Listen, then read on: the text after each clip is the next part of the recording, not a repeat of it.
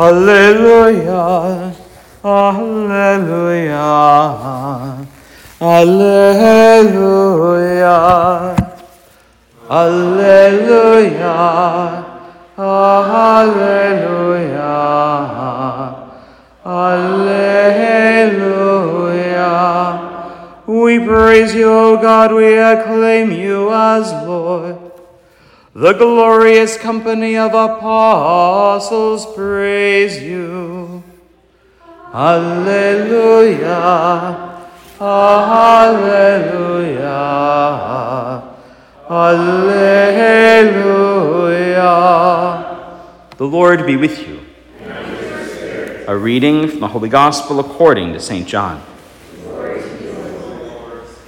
On the first day of the week, Mary Magdalene ran and went to Simon Peter and to the other disciple whom Jesus loved and told them, They have taken the Lord from the tomb, and we do not know where they have put him.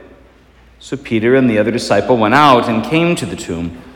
They both ran, but the other disciple ran faster than Peter and arrived at the tomb first. He bent down and saw the burial cloths there, but did not go in. When Simon Peter arrived after him, he went into the tomb and saw the burial cloths there, and the cloth that had covered his head, not with the burial cloths, but rolled up in a separate place. Then the other disciple also went in, the one who had arrived at the tomb first. He saw and believed. The Gospel of the Lord. Praise to you, Lord Jesus Christ.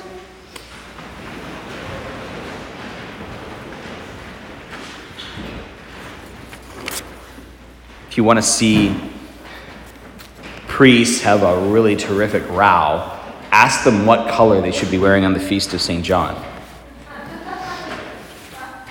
So, John is a sort of a special snowflake. He's the only one of the apostles who wasn't martyred. And so apostles always get red because of their martyrdom. And in many places, John has been accorded the color while recognizing that he didn't die for the faith. Other places, white because he wasn't martyred. And still other places, especially in Spain, blue because he took care of the Blessed Mother.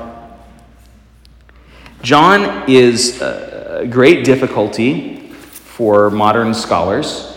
There's all kinds of fights, far bigger than over what color clothes to wear on a feast day, uh, that have to do with both the gospel that bears his name and the epistles. There are interesting arguments that can be made around texts. It's a scholar's job to look critically at texts and see how they're put together and, and use the kind of skills that we use with other texts to determine who wrote what and what came first. Those are all good things. But fundamentally, if the person who, if the person who wrote the words that began the epistle tonight didn't experience them, he was doing a very, very dangerous thing. Listen again. What was from the beginning, what we have heard, what we have seen with our own eyes, what we have looked upon and touched with our own hands concerning the word of life for life was made visible.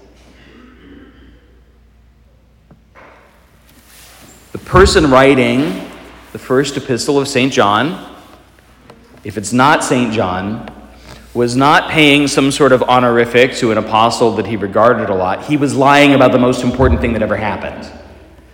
And that would be a very foolish thing to do.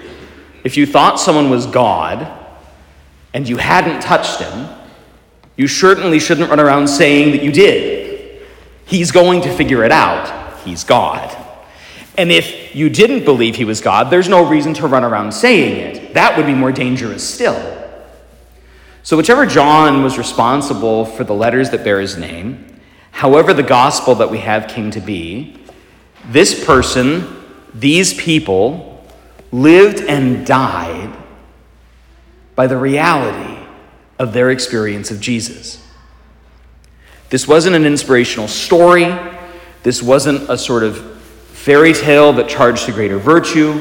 It wasn't even a kind of family or national story that could then Uh, focus our activity or something like that. This was a wholly different thing. This guy believed he had touched the heart of God. Now, if he was wrong, then we need to re examine a lot of things. But if he was right, if he was right, nothing could ever be the same. We have much to learn from and much that we draw on the tradition of our Jewish brothers and sisters. It's true, they have nothing resembling this. They can't. The, the internal structure wouldn't hold it. You can't touch God because God don't have a body until he does. And if for a moment we just suspend scholarly disbelief and take the church at her word, who would be more equipped to write poetry about the flesh of God than he who cared for his mother? Who else would know the depth of his divinity, even in his natural human life, than the one who cared for the one who cared for him in his earliest years? Who better to break open the treasures of the Holy Eucharist for the church than the one who took she who fed him at her breast into his own home. What was from the beginning, what still is tonight, what we have and yet will hear, looked upon with our eyes, touched with our own hands. He the word of life.